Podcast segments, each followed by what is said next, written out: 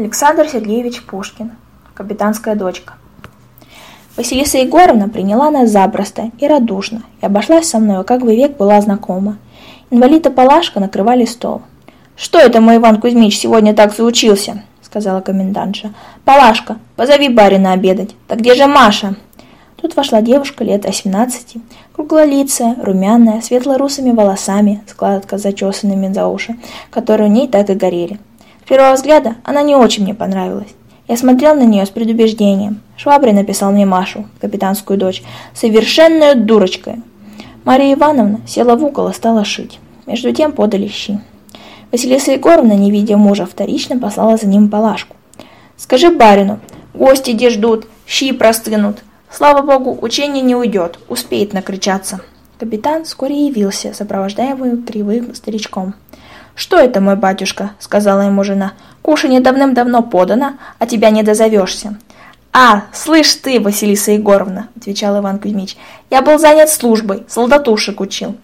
«И полно!» — возразила капитанша. «Только слава, что солдат учишь. Ни им служба не дается, ни ты в ней толку не ведаешь. Сидел бы дома, да Богу молился, так было бы лучше. Дорогие гости, милости просим за стол». Мы сели обедать. Василиса Егоровна не умолкала ни на минуту и осыпала меня вопросами. Кто мои родители, живы ли они, где живут и каково их состояние? Услыша, что у батюшки 300 душ крестьян, «Легко ли?» — сказала она, «ведь есть же на свете богатые люди. А у нас, мой батюшка, всего-то душ, одна девка-палашка. Да слава богу, живем помаленьку. Одна беда. Маша. Девка на выданье, а какое у ней приданное?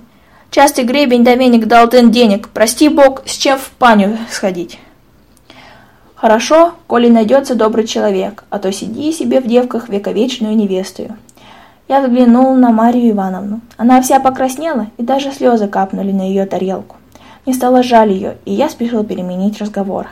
«Я слышал, — сказал я довольно не кстати, — что на вашу крепость собираются напасть башкирцы». «От кого, батюшка, ты изволил это слышать?» — спросил Иван Кузьмич. «Мне так сказали в Оренбурге», — отвечал я. «Пустяки», — сказал комендант. «У нас давно ничего не слыхать. Башкирцы — народ напуганный, да киргизцы проучены. Небось, на нас не сунутся. А насунутся, так я такую задам им острастку, что лет на десять угомоню». «И вам не страшно?» — продолжал я, обращаясь к капитанше. «Оставаться в крепости, подверженной таким опасностям, «Привычка, мой батюшка», — отвечала она. «Тому лет двадцать, как нас из полка перевели сюда, и не приведи, Господи, как я боялась проклятых этих нехристей. Как завижу, бывало, рыси шапки, да как заслышу их виск, веришь ли, отец, мой сердце так и замрет. А теперь так привыкла, что и с места не тронусь. Как придут нам сказать, что злодеи около крепости рыщут». Читала Виктория Баскакова.